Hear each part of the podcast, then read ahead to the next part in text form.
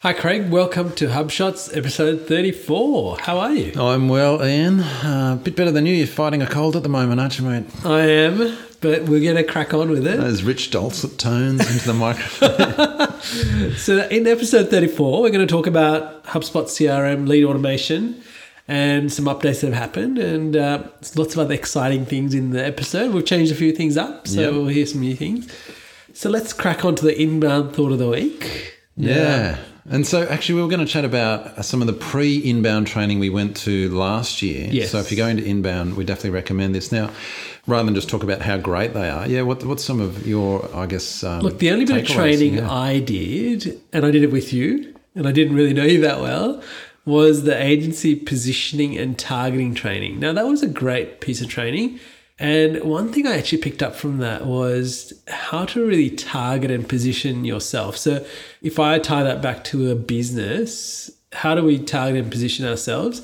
And one of the really interesting things that they were telling at the HubSpot training was that what we need to do is that they found that businesses that were really targeted, laser focused, had international clients, and the ones that were kind of said they did everything had only local clients, which I thought was fascinating. And so they were really encouraging us to focus and be targeted about who we approach, what industries we work in, because really we can have a global business. So I would really encourage people to really think about who they're targeting and what industries they want to work in, because I think you can truly have a global business if you know who you are and what you stand for. Yes, I totally agree. Excellent point. And I, I got to meet David Winehouse. Now that is cool. Session. He's a, he's one of those guys. I really like him because he's kind of that geeky, super smart guy. Yes. And he was actually at the table that I was in that training. Yeah. And some of the insights he gave was just on, you know, that, that laser focus. Really totally. Good. But he was saying similar things because often in Australia we think, oh, the market's not big enough and we have to be kind of all, all things, all things to everyone. yeah. And whereas the US is they can have that, I guess, that luxury in a way of being super niche. But actually, no, we're finding that locally now. The more super niche you get, actually, the, the bigger opportunities you get. Speaking of inbound, how long to go? So at this point, about 175 days on the inboundcountdown.com.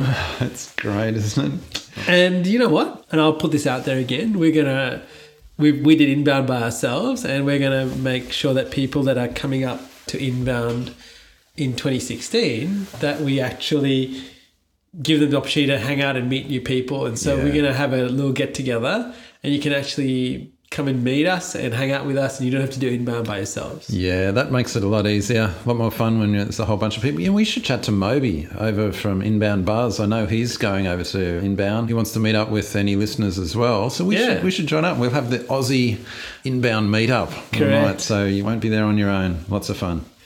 All right, on to the HubSpot feature and tip of the week. Now, this is a really cool one. Oh, this is great. such a big, big feature addition, I think. Yeah, and I've had people, it's quite funny. I've actually had people ask me, especially with CRM, it's like, I've got this sales team. How do I rotate my leads around? And I didn't have an answer for before, but now I do. Yes. Because there's actually a way to do that. So you can actually automate the lead distribution to your sales team uh, on a percentage basis. So if you've got four people, you can say rotate 25% to Mr. X, 25 to Y, 25 to Z, and 25 to A, and it happens automatically, doesn't it? Yeah, I really like this. And it's so timely because just this past week, I was with a customer and they were saying that one of their salespeople, the kind of the head of the sales manager, they hog all the good leads because really? it's their job to kind of disperse the leads amongst the team. Wow. And I was like, some of the other people are complaining because the person's cherry picking the best for them and palming off the others. I was like, have I got a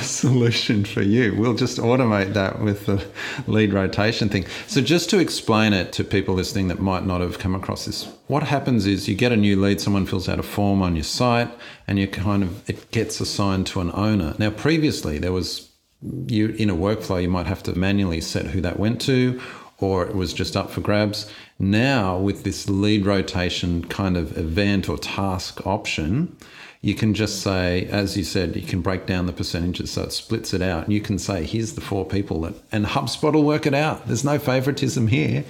The leads get assigned out automatically. I think that's really good because not only is does it stop that cherry picking, but it actually handles the load. you know they get their fair share. Otherwise, sometimes you get people getting overloaded. Yeah, and you know what? I'll take this back one step. Why they've done this is because they actually found out in a recent study that sales teams spend then less than a third of their time actually selling. All of their other time is actually doing these other tasks like adding people to the CRM, researching them, sending emails, and all of this stuff that happens, which is actually quite manual. So this is all about creating efficiencies within teams. So I would really encourage people to actually have a look at the new features and actually try and implement one thing out of it because that could save a massive amount of time in your team. Well, look, it doesn't stop there because that feature release it uh, extends to tasks as well. Yes. This is the great thing about this. So, what just to just to go back a step, workflows. We're talking about workflows. So this is where you've got a new lead, they've come in and they start into a workload. And so what do you do with them there? Or and a workflow could might not just be a new lead, it might be someone who's say their life cycle uh, stage has changed or some attribute about them has changed and they enter into a workflow. Now you've got these sales tasks where you can actually assign tasks to their owners to follow them up, for example, or to quickly jump onto them, or they get an, uh, a, a task allocated to them straight away.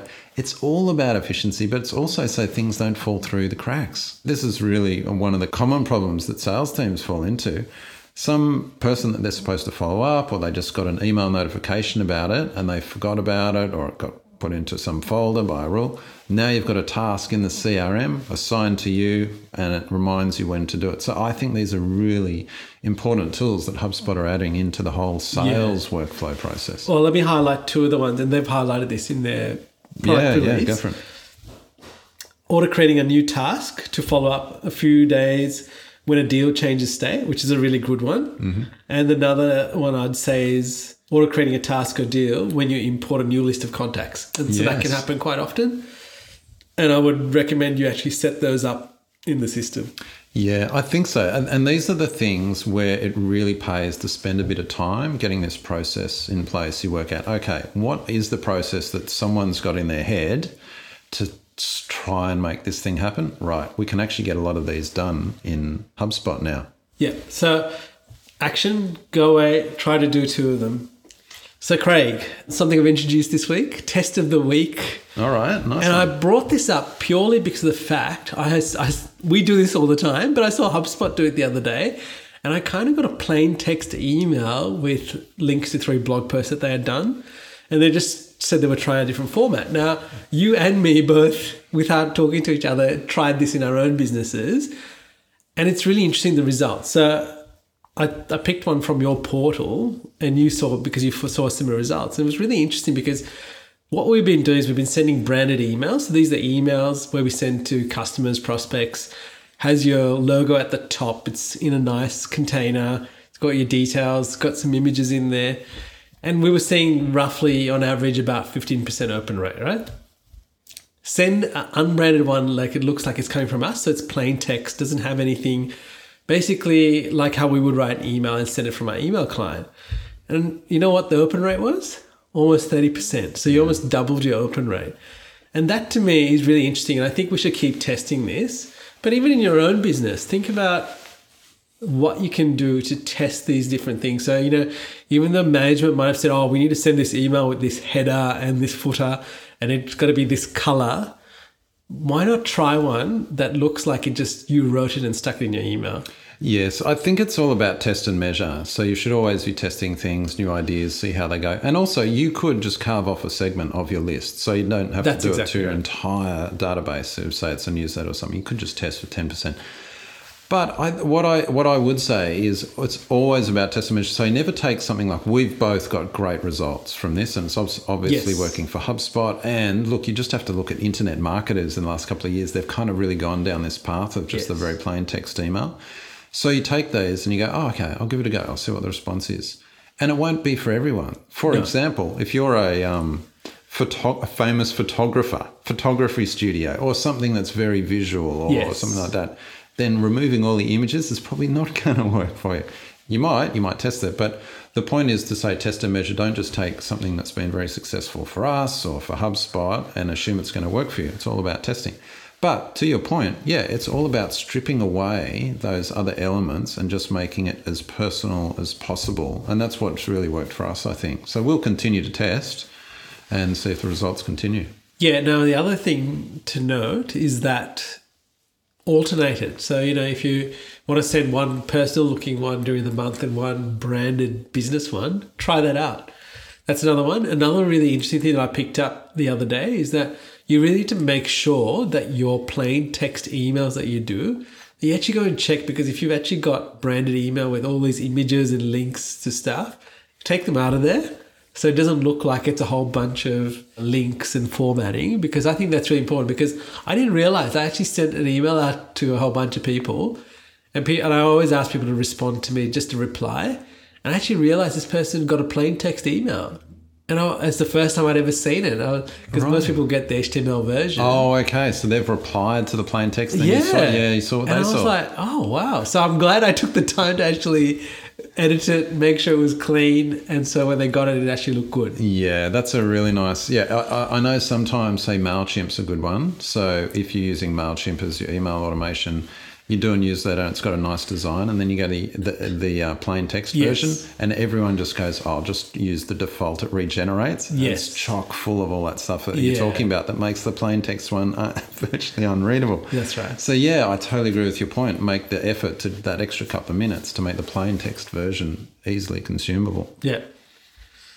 All right, Craig. That goes on to our opinion of the week, Craig. And this is uh, something that you've written on your blog. Yeah, okay. So I just wanted to pick up on this thing. See, I read Medium a lot. I love Yes. Medium. You know, I- do I say that every episode? I think you do. I think I love Medium.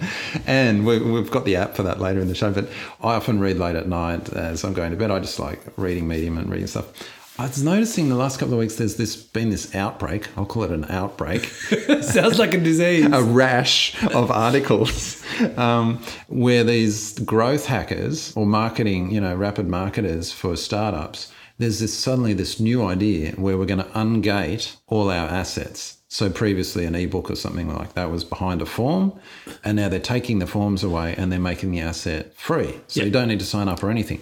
And they're talking about how this is just removing barriers and making people like their brand more. Yeah. And so my response to that was, okay, that's great because it is working for some people. But a few points I just wanted to mention. One, it's not a new idea. No. David Meerman Scott, who we love, he's, he's written a bunch of um, books on marketing Yes. that I really recommend, actually. Um, and he was a speaker at Inbound, by the way. He's he excellent. was. But he's been doing this for 10 years, right? And the thing is, it's about the reason he did it. He wanted to offer all this free stuff, not have any hurdles in the way, because it's all about his personal brand. Yes. He wants to sell himself as a speaker and a keynote speaker. So it's not about getting leads in the database. It's about getting an audience and then following him. And so, right. So it's the purpose, right? Yes. Now, a lot of these startups that are doing it, they've, they still have a sign up, and that's because they've got the free trial. And that's where they want everyone to go. And so my point is, yeah, if you've got the free trial or the free demo, and that's the only that's really what you want, sure, take away all the other forms and the sign-ups because yep, you do want them to get valuable content. But the sign up, and you know how we were talking about this a couple of weeks ago, how Yes. people are often wanting the trial Yes. early on now. It's kind of like an Correct. awareness stage Yeah. item, right? You don't actually have to nurture them along the path. They'll do it. But my point is, don't assume that's going to work for you if A, you've got something that's got a long sales cycle and goes through a very defined buyer's journey and those awareness and Yes. consideration stages.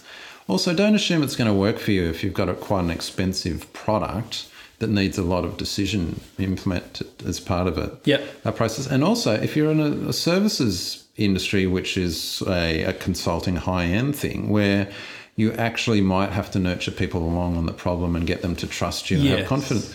These are all places where you definitely should keep those gated assets in place. Yes. So my whole point about this, and you can see my blog post and you can read some of the source ones I'm referring to, is again, it's about test and measure, right? Yes. People jump on, they love to jump on this something that worked for them and then preach it as though it's what everyone should do. Yeah. Everyone should have the red button, not the green, and all that kind of stuff. So, look, I think it's a really interesting idea and Yeah. people should consider it, but always make sure you think through those strategies carefully. Yeah, and you know what? It's that whole thing about understanding the why behind it and then understanding the context behind what you're doing, right? And I think that's really the key. If you understand that, the rest will follow. And which leads me on to our general tip of the week, right? Which is we've got some useful tips for approaching your personas, right? Personas are really key to what we do. It's the starting point of everything that we do. And I think there's some really great insights in here, and I'd love you to talk about that. Yeah, well, this, um, you know, we, have talked about personas uh, a number of times, and Content Marketing Institute, they had a blog post on it where they're just talking about some of the essential parts of it. The thing about personas is everyone knows they should do them, and there's general beginner articles around. I think people get that kind of stuff.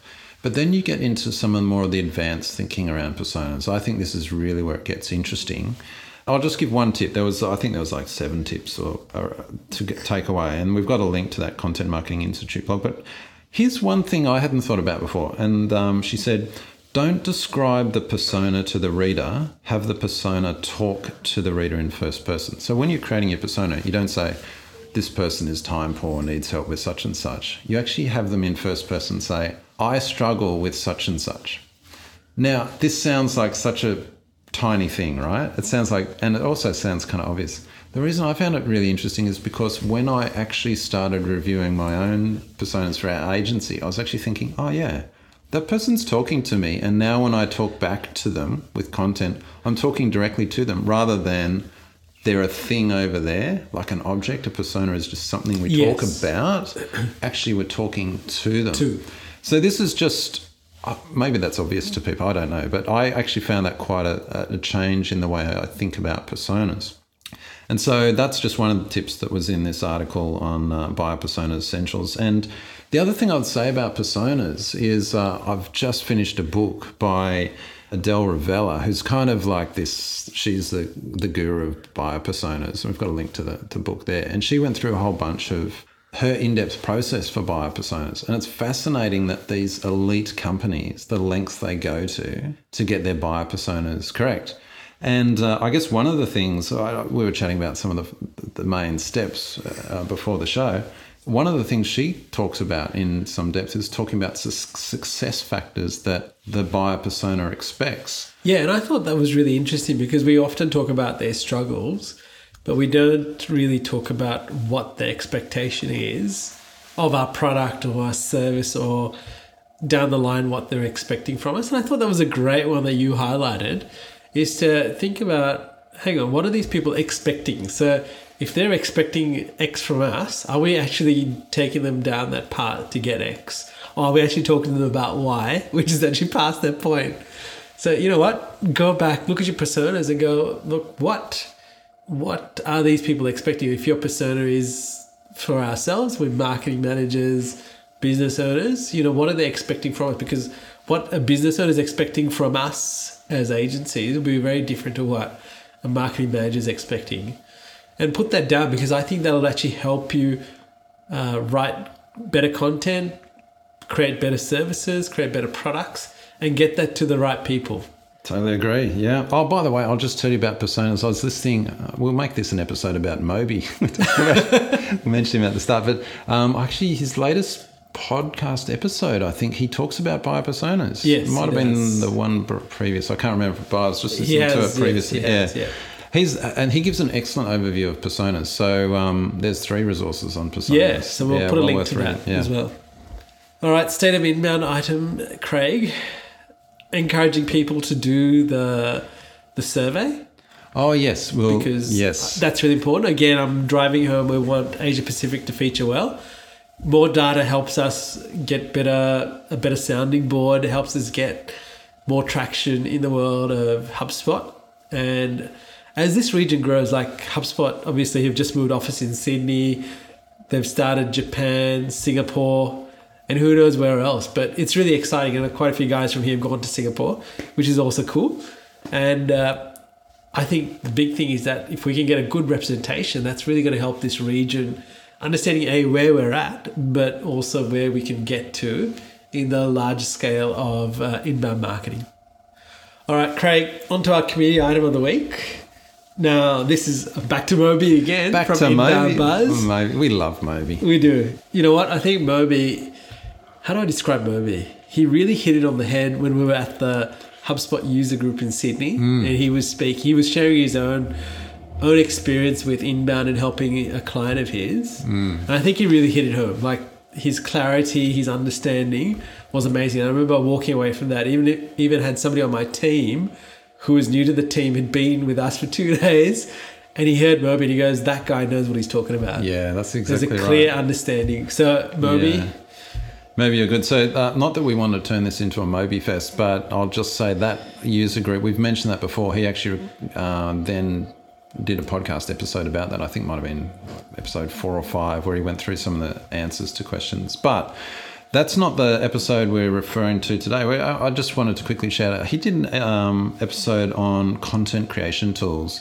He went through six tools. I thought it was great because I, I love tools. I love Yeah, playing with new do. stuff. Yeah. And there are three or four new new ones. In fact, the majority, I think, were new tools that I hadn't come across. So it doesn't matter how seasoned a marketer you are, there's always something new to um, play with. And he gave a really good rundown of some content creation tools and promotion tools and things like that. So episode nine of Inbound Buzz.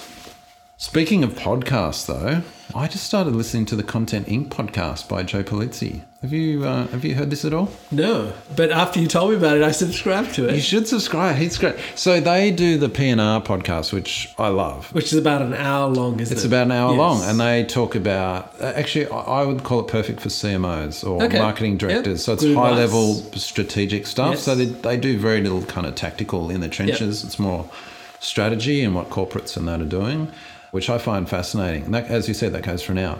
Joe does his own little one, which goes for about three or four minutes, where he just gives one little nugget, an insight or a thought piece around marketing. So Yeah. just yeah, we've got a link to that. So if you can't Man, it's cool. Three minutes. if you can't find three minutes, at least give it a go. Then, well, just give it a go.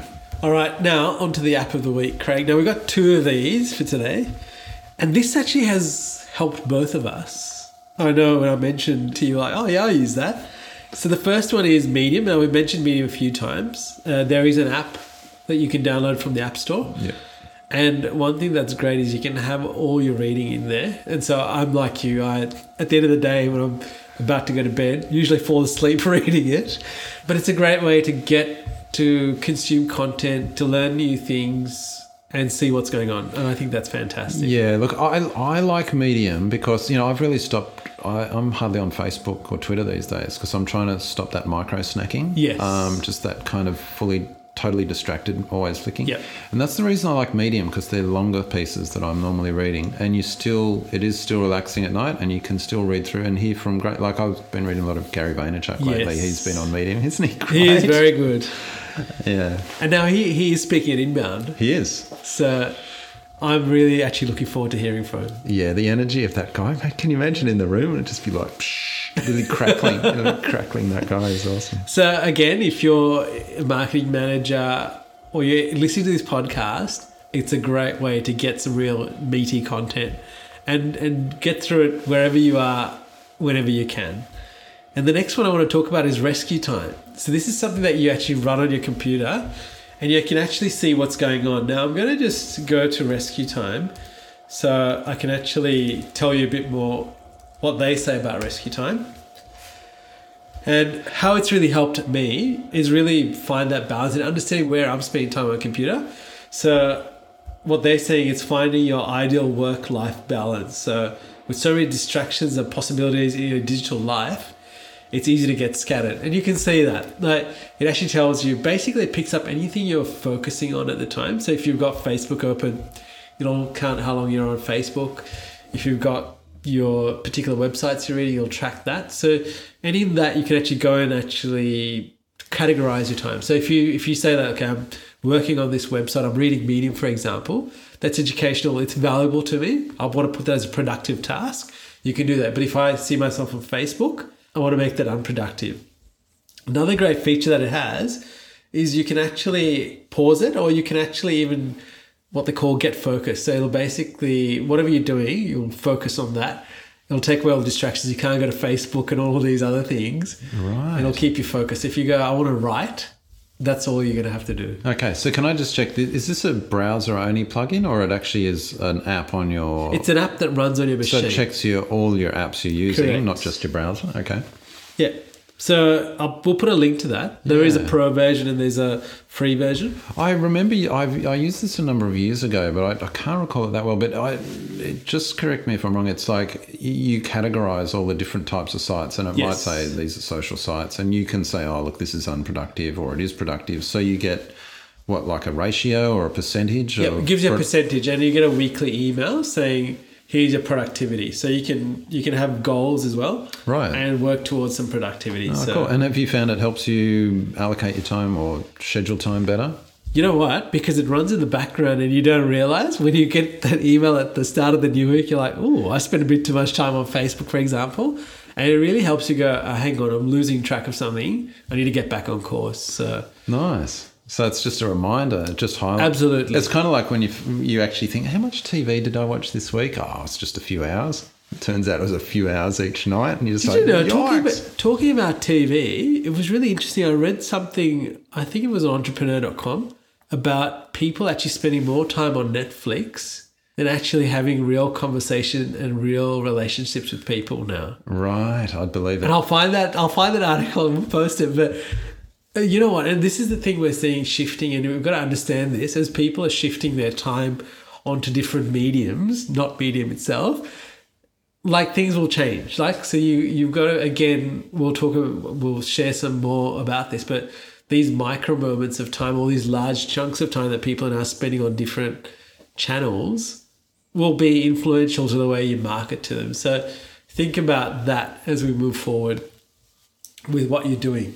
yeah, certainly rapidly changing times, exciting times. All right, Craig, I think we're at the end of episode 34. You survived it. I survived it with a few breaks in between All right. to take care of the cold, but it's all good. So until next time, please leave comments, tweet us. We'd love to hear your feedback. We know I get some feedback of uh, WhatsApp, funnily enough, of people that I'm connected with who listen. And it's really encouraging to hear that. So I'll give a shout out to Charles McKay in Melbourne. Thanks for listening. And uh, we'd love more feedback from from people that listen because we want to do is focus this podcast and give you immense value. So please let us know. We'd love to hear from you. Until next time, Craig. All right, Ian. Catch you next week. See ya. Thank you for listening to this episode of HubShots. For show notes, resources, HubSpot news, including practical strategies you can implement, visit us at hubshots.com.